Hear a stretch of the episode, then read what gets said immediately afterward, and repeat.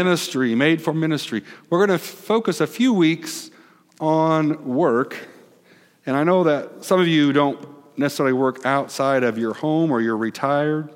But what I want you to think about is what is your job? You still have a job, right? Maybe its job is taking care of your spouse, or maybe it's taking care of your kids, or some of you taking care of your grandkids, right? Think about the ministry opportunities that the Lord has put in your path. And so, as you hear me talking about work, just apply those things to your work at home. There's other, others of us here today that sometimes we dread our work. No amens on that one? you ever had some times where you dreaded your work, right? We're going to look at this a little bit today. Again, we want to focus on this idea of being made for ministry. So this one is entitled Working for the Weekend. We're going to be in Romans chapter 12 and verses 1 and 2. So if you'd like to turn in your Bibles to the book of Romans, Matthew, Mark, Luke, and John, Acts, and Romans. We were there in Sunday school this morning too in chapter 8.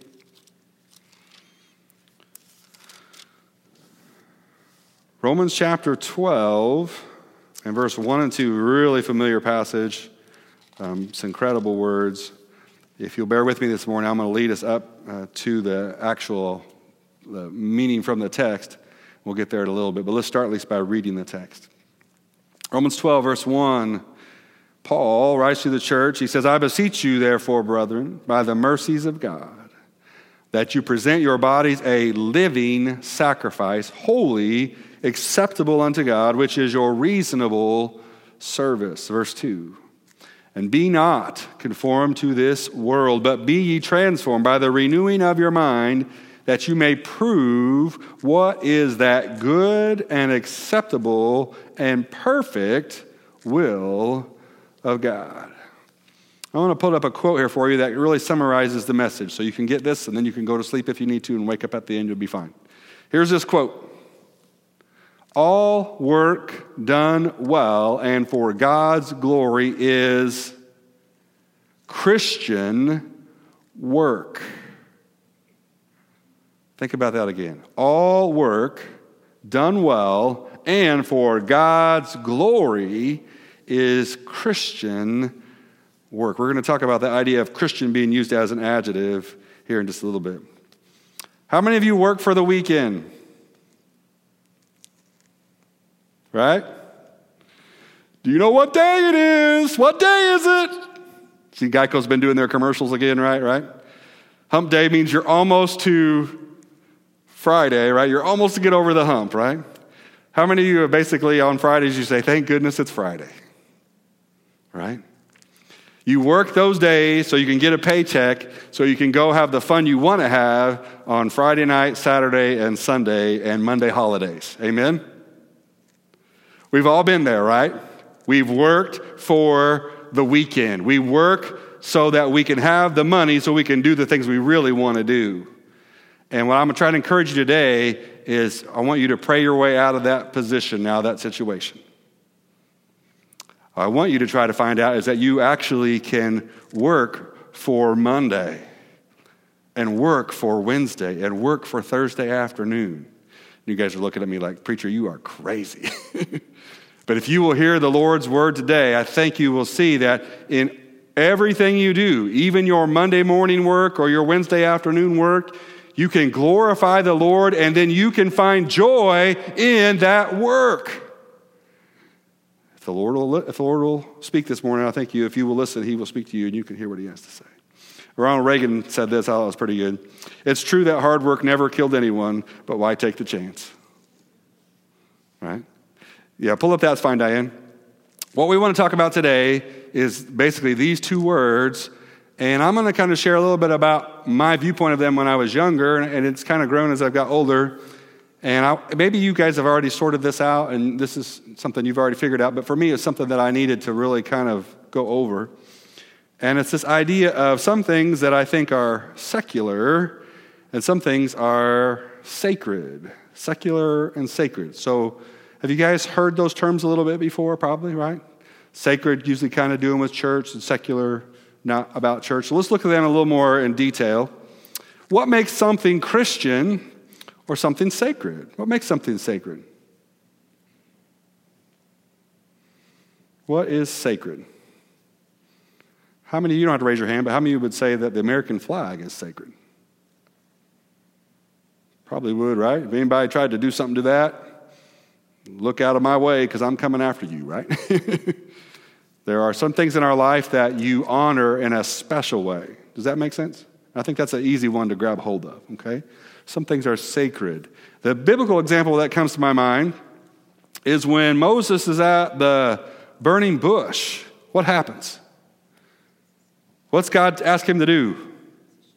Take your shoes off because you're standing on what kind of ground? Holy ground. So there is something special about that place and about that event, right? And because of that, you do something different. Now, this is a little penology here, so bear with me this morning, but I believe that a space, a place or space, is sacred when God is there. And I mean when He is showing Himself there. God is everywhere, right? That's going to be kind of part of our message today, too. But a, a, space is sacred when God is there. But what I would say is not necessarily sacred when He is not. If God, when he, God left the burning bush and the bush was no longer burning, do you think the ground was still sacred? It held special memories, didn't it? But if God wasn't there, then maybe, maybe you're not. Uh, back in, boy, it's been a long time now, 2004, maybe, I think. Uh, Wendy and Isaiah and Brooklyn and I, we went over to Spain and to France.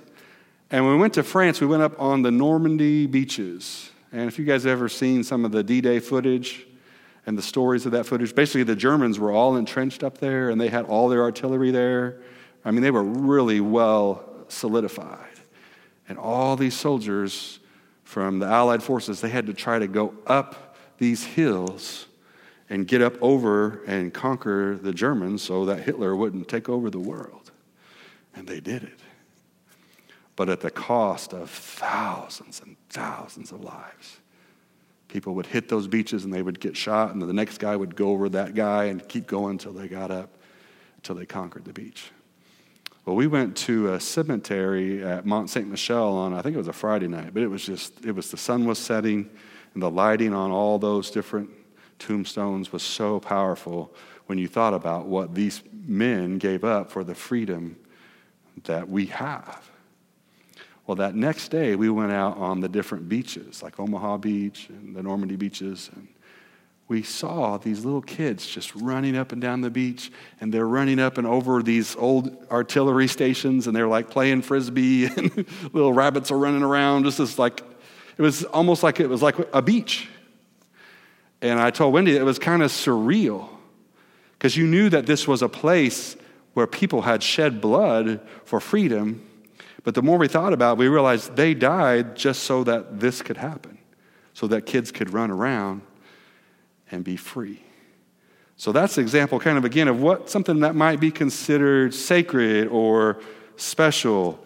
Um, I don't want to go too deep into this too much, but I want you to. I just want you to think about it. Just think about it. Don't don't challenge me too hard on this, but I want you to think about even the way we approach our worship with the Lord. On that same trip, Wendy and I, we went into a beautiful, beautiful uh, basilica, a fancy, fancy church that took like 300 years to build. Could you imagine starting on something and your great, great, great, great, great grandkids might finish it? it was incredible. And we're all rocking around. And of course, we're doing the tourist thing and taking pictures and whatever kind of thing. And they wouldn't let you take pictures in certain places. And this one guy comes up to me and he kind of taps me and says, Sir, you need to remove your hat. Oh, okay. so I took my hat off. Some people were in there for worship, and that space was still sacred.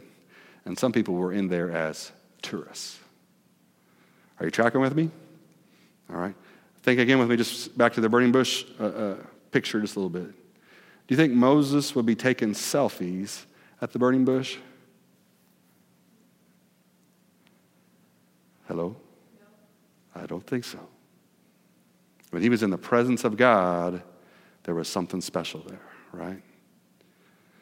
Now, just again, bear with me for a second. Think about how our whole society, it's almost become a really big theme for our whole society to be casual right? And, and I'm not Anybody comes in these doors, whatever they're wearing, the Lord will receive them, accept them. And I'm not telling you guys anything about where, but what, what I want you to think about is it's interesting how things have gotten more and more casual. Are we becoming more and more casual in our approach to worshiping the Lord? Is he just a buddy? He's a friend of mine. He's the man upstairs. Your people say that. Don't say that around your preacher, please, okay? Just telling you, guys are my family. I can tell you that. If somebody else says that, I'll deal with it. Um, when you encounter the holy God, the sovereign king of the universe, the last thing you'll be thinking about is taking selfies. Right? All right, you tracking with me now? Sacred. There are some things that are sacred, they're special. Um, this place as the Lord inhabits it and fills it, I believe is sacred and special. But if the Lord's not here, then it's just another space. And, and that's in your preacher's thoughts. You guys can, we can discuss that later on. Some things in my mind are still sacred, and I don't want to completely abandon that idea. What are things that are secular? What makes something secular? So I got a little definition. I'll read it so uh, it may be pretty small on the screen. Secular is denoting attitudes, activities, or other things that have no religious or spiritual basis. So, some people would say that secular work is anything except for a ministry type of work. Have you ever heard that idea? Okay? So, maybe you've heard the separation. We've hopefully tried to kind of push this away for a while, but there, for a while, there used to be a strong separation between clergy and laity. Are you laity or clergy? Do you even know what that means? All right? Clergy is someone who is ordained. So they've been laid hands on, they've been set aside. I have actually been ordained when I was a young man out of uh, seminary. Laity is someone who's not ordained. So again, that kind of separation, okay?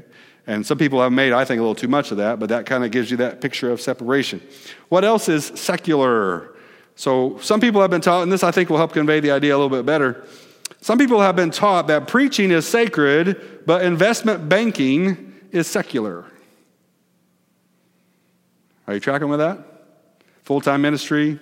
This is something that's amazing for the Lord. This is just something that you do to earn some money, to do the things that you want to do that's ministry. And I'm going to try to break down that idea today. Some people have thought this idea serving as a missionary is sacred, but serving as a mechanic is secular.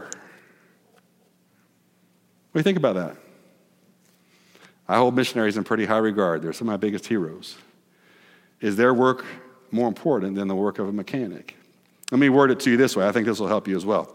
What would you say is more important work? Is it more important to sing a moving song in a church service or to teach kids how to read a, at a public school? Which one's more important? It's kind of tricky, isn't it? If you can't read, you may not be able to sing the song, right? Let me give you this next one. This one's even trickier. What's more important? Preaching a sermon where somebody gets saved or fixing a car?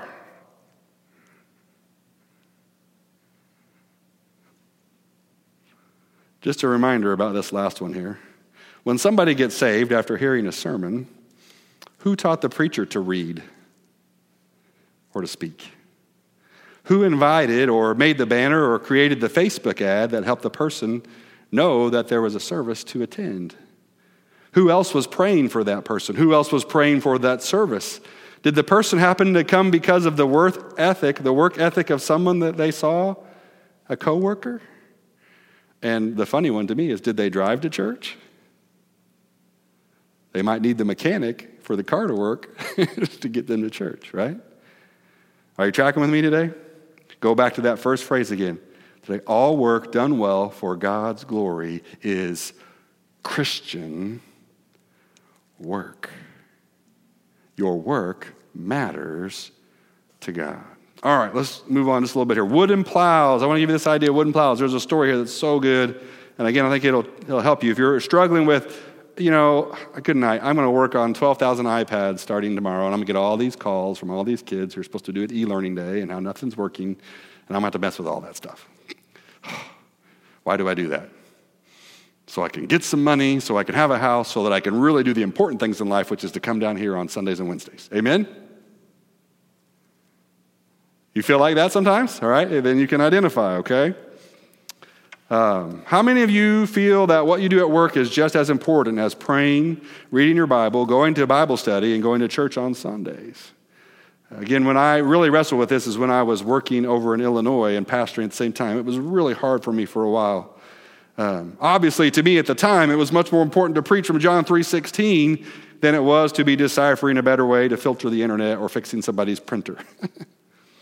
The problem with the mentality of working for the weekend is that we devalue our work time and we elevate our church time or even our play time. See that? That's the issue. We devalue time that really is valuable and we elevate sometimes that maybe is not as important as it could be. Again, that same mentality for us sometimes is work is just something I have to do and get by until I can do what is really important. But the scripture teaches us that all of life belongs to God. Briefly, Corinthians 10 31. Anybody know this one? 1 Corinthians 10 31. So whether you eat or drink or whatever, whatever, whatever you do, do it all for the glory of God. Even working on iPads? Yes, even working on iPads. Even weed eating the ditch at the church? Yes, even weed eating the ditch at the church. Even cleaning toilets? Well, I don't know about that one. Whatever you do, right? That's what the scripture is laying out before us. There's an even bigger problem here, and this problem is that we sometimes we separate the sacred and the secular at work. And I say I meet with God here at church, but God is not over there at my work. But the truth of the matter is this God is at work. He's there. If we're there and we're filled with the Spirit, He is there. So we've got to do something with that. Again, a reminder that God is everywhere. Psalm 139, verse 7. Where can I go from your Spirit?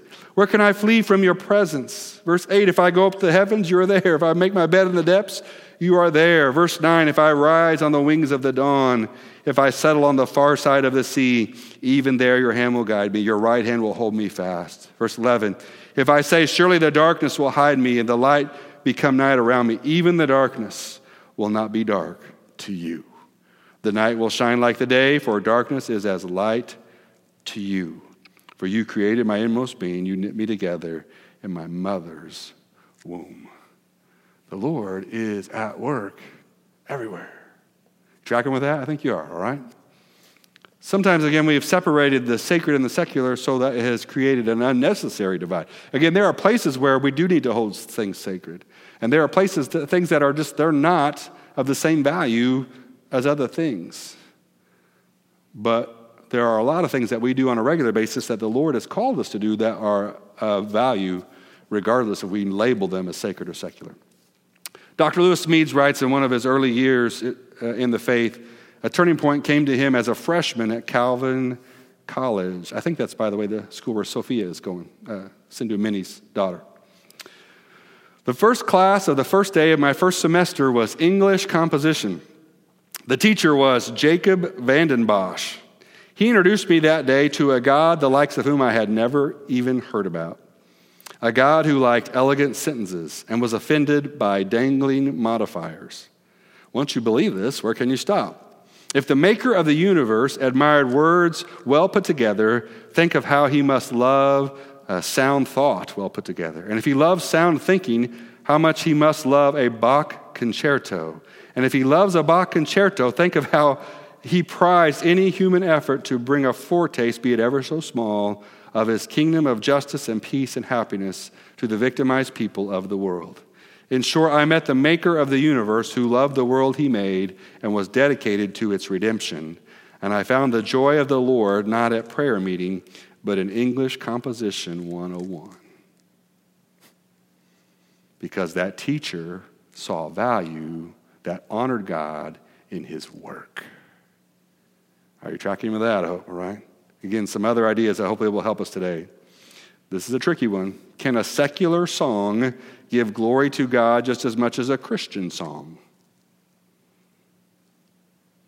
Preacher, now be careful. Which is more glorifying to God, one of Bach's concertos or just a little talk with Jesus makes it right? Hmm, you guys are awfully quiet. What is more God honoring, one of Monet's paintings or the picture of Jesus that you see in many small churches on the side wall? Where is a better place to meet with God? On the blue pew on Sunday morning or in the Rocky Mountains on a Friday evening sunset? See, everybody's about ready to leave, aren't you? Let's get out here and go hiking or fishing or sleep in, right? Think with me here. Hang on. The problem is that we, the church, have said God is here, but God is not there. God is only in the sacred, but He's not in the secular. God is here, but He's not at my workplace. One result of this is that we get the mentality that people have come to church to find God instead of showing them God where they are. You can only find God if you come here. No, no, no, no. We've got to take God with us where we go, right? So, some people we force on some the understanding that this idea of Christian music is the only music, or Christian art is the best art, or Christian t shirts are the best shirts, or a Christian dentist is the best dentist. Well, none of these things are necessarily true. Christian makes a great noun, but a lousy adjective. Are you tracking with me? Be careful. Just because you throw Christian on something doesn't always make it best.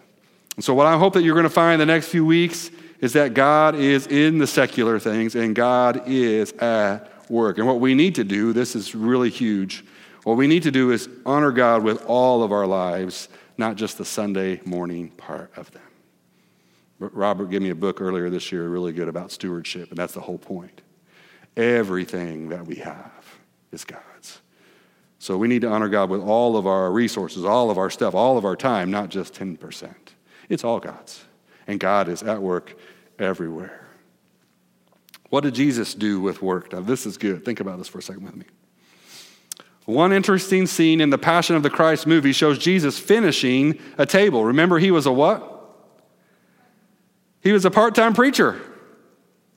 He was a carpenter, right? Jesus is depicted as having a commitment to putting out an excellent product. As a carpenter, he spent many long hours and years doing manual work in a wood shop. His work had to be of the highest quality. The Christian apologist and early church father by the name of Justin Martyr made a revealing observation about Jesus' work. During Martyr's life in second century Galilee, so about 100 years after Jesus, he saw farmers still using plows made by the Lord.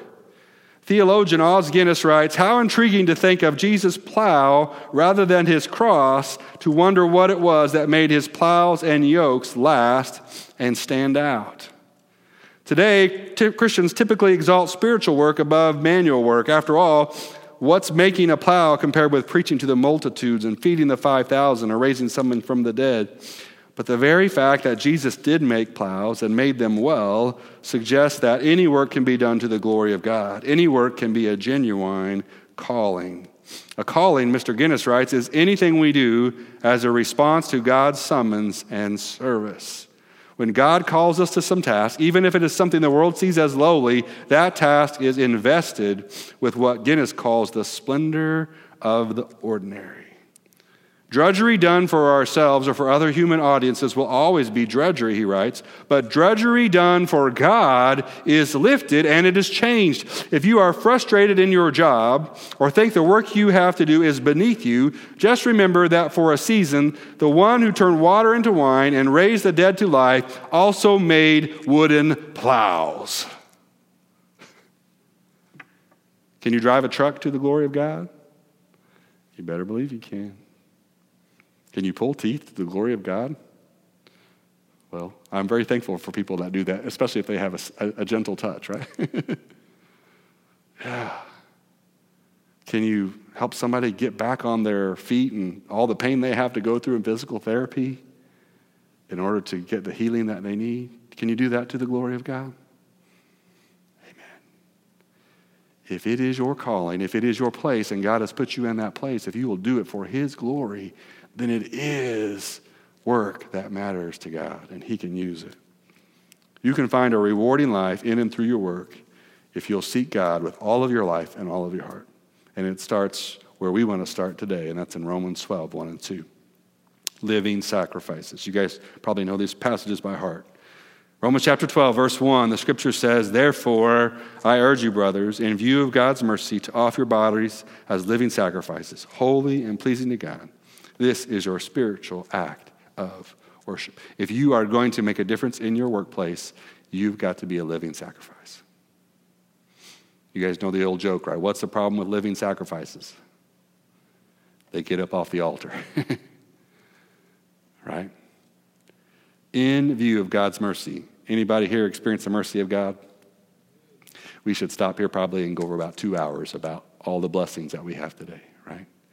In light, Paul says, in light of God's, if you have received God's mercy, if you have benefited in any way from God's mercy, then this is your response. In view of God's mercy, offer your body as a living sacrifice not just your physical body, but all of you, everything you have and you are. Not just the sacred part of you, not just the Sunday morning or Wednesday part of you, not just the part that reads the Bible or goes to church or puts money in the offering plate, but all of you. The part of you that works 40, 50, and 60 hours a week, the part of you that plays ball with your kids, the part of you that likes to go fishing or shopping or take a lazy Sunday afternoon nap. All of you, God wants all of you. Give it to Him. It can all be for His glory if you'll be led by His Spirit. That's what we are seeking after. The Lord wants all of you as a living sacrifice, He wants control of your life. You give God control by living a holy life, by living in a way that pleases Him. Again, I wish I could just take Todd's Sunday school lesson and drop it on you again, because this is exactly what we're talking about. Be led by that Holy Spirit seek to please Him, and in all of your life, you will glorify the Lord. The scripture says, the NIV says, this is your reasonable act of service or spiritual act of worship. Now, think about this with me just for a second, okay? Again, take it for what it's worth, but hang in there. Pleasing God by playing with your kids can be just as important as praying in the sanctuary while soft music is playing in the background. If that's what God wants you to do at that time. One of the hardest things to do as a minister is to know somebody that you love in your church family is ill or sick or in the hospital, and you think, I need to go be with them. But your kids are doing something like playing ball or practicing or doing something. You're like, I need to be with them. and trying to decide what to do. Right? That's why we have to be led by the Spirit. Because only the Spirit's going to help me to make that decision on that day to do what's that's why God can really do amazing things at work. Because if God is with you at work and that's where you're supposed to be and that time and that day, you're speaking the words that He's led you to speak, guess what? He may do much more transformative things in your workplace than and there than He ever would with you just sitting on a pew on a Sunday morning. Now, by the way, I think God wants you sitting at a pew on Sunday morning and going downtown helping out homeless people on a Sunday afternoon from time to time.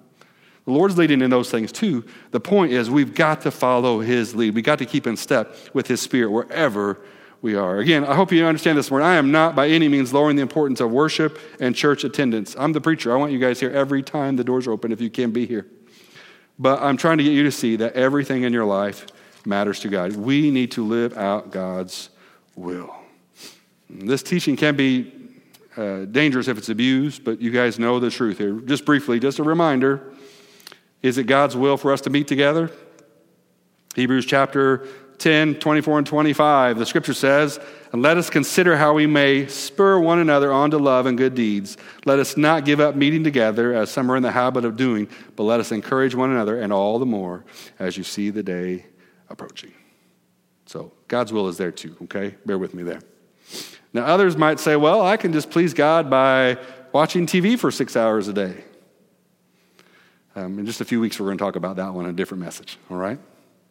So, how do we determine how to live a holy life? Isn't that the question? How do we determine what pleases the Lord? How do we know what is God's will? We'll look at verse 2. The Lord didn't have to go very far to get it set out straight. And we see a radical transformation that happens when you make yourself a living sacrifice. This is how it happens in verse 2. We see how the Lord makes the process come together. Do not conform any longer to the pattern of this world, but be, see that? But be transformed. That's passive. By the renewing of your mind. Then you'll be able to test and approve what God's will is, his good, pleasing, and perfect will. Am I supposed to go see Vicky in the hospital or am I supposed to go spend some time in Brooklyn? I need to know God's will. How do I know that? Verse 2. You guys had the same decisions this week, right? I need to go help my friend, but my water heater is broken. what do I work on? Right? I need to stay after school, but I need to go to the jail. You guys have all the same kind of decisions, right? You're trying to sort out what do I do in that situation? We need to know the Lord's will. And verse 2 is the way to do that. First off, do not conform to the world's pattern. If you conform to the world's mold, the world's pattern, then you're going to have those same results and you're always going to choose you instead of choosing the Lord. What, what kind of molds do you have in your world? Do you like those little jello molds? Like, you know, you let the jello put in, you turn over. You can make it anything, right? You can make Easter eggs, you can make race cars, you can make anything. That jello, it conforms to that mold, doesn't it? What's the mold of the world? I'm going to take care of me. I'm on 465, and this is my lane. Don't you get in my lane. I'm going to take care of me, right? Uh, yeah, my french fries are cold, and I ordered hot french fries. You better get them to me right now, ASAP. Hmm? I'm going to take care of me. I'm going to take care of mine, and I'm number one. And that's what the world says. You do that, and then that's what the world says to do. That's how you conform. Are you conforming to the world? Guess what? Are you going to be able to make the decision about God's will if you're conformed to the world? It's not going to happen. So, in order to not conform to the world, what do you have to do? You have to transform your mind. And here's what I want you to take care of because I just said it wrong. You guys didn't even correct me. You don't transform your mind. You need to have your mind transformed. But be ye transformed, right? It's passive. The Lord does the transforming. We have to do the submitting. God, I hate my job. I want to just make some money so I can go do fun stuff on the weekend. You're going to have to change my heart. You're going to have to change my mind so I can enjoy and see what I'm doing, how it benefits your kingdom. You've got to help me do that. And maybe you're not even in the right job. You have to seek the Lord to know those decisions. God wants you to have that transformation. He wants you to be transformed, and that happens by the renewing of your mind. Here this morning, hear me closely. If you are filling your mind with mindless drivel, you will not be transformed. If that's all you're about is mindless things. I pulled it out and I'm going to have to put it back in because I wanted to read it to you. This is Philippians chapter 4 and a reminder about what's important what should we be thinking about? What should be on our heart and our mind? Paul says to the Philippians, finally, brothers, whatever is true, whatever is noble, whatever is right, whatever is pure, whatever is lovely, admirable, if anything is excellent or praiseworthy, think about such things. Think about such things. If you're going to renew your mind, you've got to not conform to the world, allow the Lord to do the transforming work, and your mind has got to be on the things of that are pleasing and good and perfect. So, briefly today, in order to determine God's will, you need to renew your mind by filling it with the good things. And I want to ask you today can you see the beauty that God has placed in your life? Can you see the beauty in your work? Can you look at a cracked iPad screen or the 300th cracked iPad screen and see that there's an opportunity there to honor God in your work? One reason why it's so good to come to church and it's good to read your Bible and it's good to pray is because it helps you renew your mind. And doing these things will help us make better decisions. When you know, and you guys have heard me say this a hundred times, when you know what God loves and when you know what God hates, then you'll be able to please Him in your decision making. But how are you going to do that if you don't know the Lord? Right? You got to know the Lord to know what He loves and know what He hates. And if you're not chasing after him to know who he is, you're not going to know what he loves and hates, and you're not going to be able to make the decisions you need to make. If you're chasing after the Lord and you're getting to know him better and you're in his word and you're understanding how he makes choices and what's pleasing to him, then all of a sudden you know what's pleasing and you can make those decisions that will honor God. It will help you make those decisions. Should I go visit this person or be with this friend? It'll also help you when you're tempted to do something that might be just a little shady. Should I bend the rules at work to get an advantage, or should I do the right thing even though I may not get credit? and I may even get criticized. Again, will we stop conforming to the world's way of thinking and start renewing our minds? If we will, we'll please God, even at work. All right, I'm going to close with this illustration. We'll be done today. You guys, anybody ever seen the movie Chariots of Fire? This guy, he's a runner, right? Think about this for a second as we wrap up. Again, think about your work and the work the Lord has given you and how can you glorify Him in it. Uh, this is um, from Colin Welland. Many of you have probably heard of the movie Chariots of Fire, the true story of two British runners competing in the 1924 Olympics. Eric Liddell is a devout Christian and one of the finest runners in the world. Eric's sister, Jenny, wants him to leave competitive running to join the family on the mission field in China. Sacred, secular. Well, obviously, the mission field is more important than running, right? Jenny feels Eric is putting running ahead of serving God, and she questions his commitment. In one scene, Eric attempts to help his sister see his point of view. Eric announces with a smile, I've decided I'm going back to China. The missionary service has accepted, Jenny interrupts him. Oh, Eric, I'm so pleased, Eric continues. but I've got a lot of running to do first. Jenny, you've got to understand, I believe that God made me for a lot of purposes for China but he also made me fast. And when I run, I feel his pleasure. Look at this. To give it up would be to hold him in contempt. That's awesome. You were right. It's not just fun. To win is to honor him. What did God make you for? God did not make me to be a mechanic. so if I try to be a mechanic, I'm probably not going to honor the Lord much. But guys like Robert and John God gave them ability to do some great things with cars, and they can use that to His glory, right? God definitely did not make me a barbecue smoker maker. And God didn't put me in a bank, and He didn't make me a physical therapist, and He didn't make me a soldier, although I think I would like to have tried to be a soldier, but I didn't have the opportunity. God didn't have me cleaning hospital rooms. But God has put you some of those places, hasn't He? And at least for now, for this time, He has you there. What are you going to do with the time you've given? Are you just going to work for the weekend? Are you going to look for an opportunity to glorify God in the work with the gifts He has given you, that His name will be praised, and you'll be filled with incredible joy? God is at work. God loves what the missionary is doing in the heart of unbelieving nations. He also loves what the living sacrifice is doing when she pours another cup of coffee at McDonald's. Amen? The point is this Are you living God's will in every day, or are you just working for the weekend? Let's stand this morning. I hope that the Lord will touch your heart today and just really remind you of the, the great blessing that you have. That He has given you gifts and health and opportunity. And that is sometimes as much a struggle as it is for all of us, that we would pray while we're at work, that God would guide us to how our work can be honoring and fulfilling to Him. I'm going to go again today and play from the piano. And while I play, if you want to stay in your seat there and pray, that's fine. If you'd like to come forward and pray, and feel free to grab a friend if you want. Don't have to come by yourself. And come down and just pray and say, Lord, uh, you know I struggle with my work. And a lot of times I just set that as something I got to do to make a paycheck.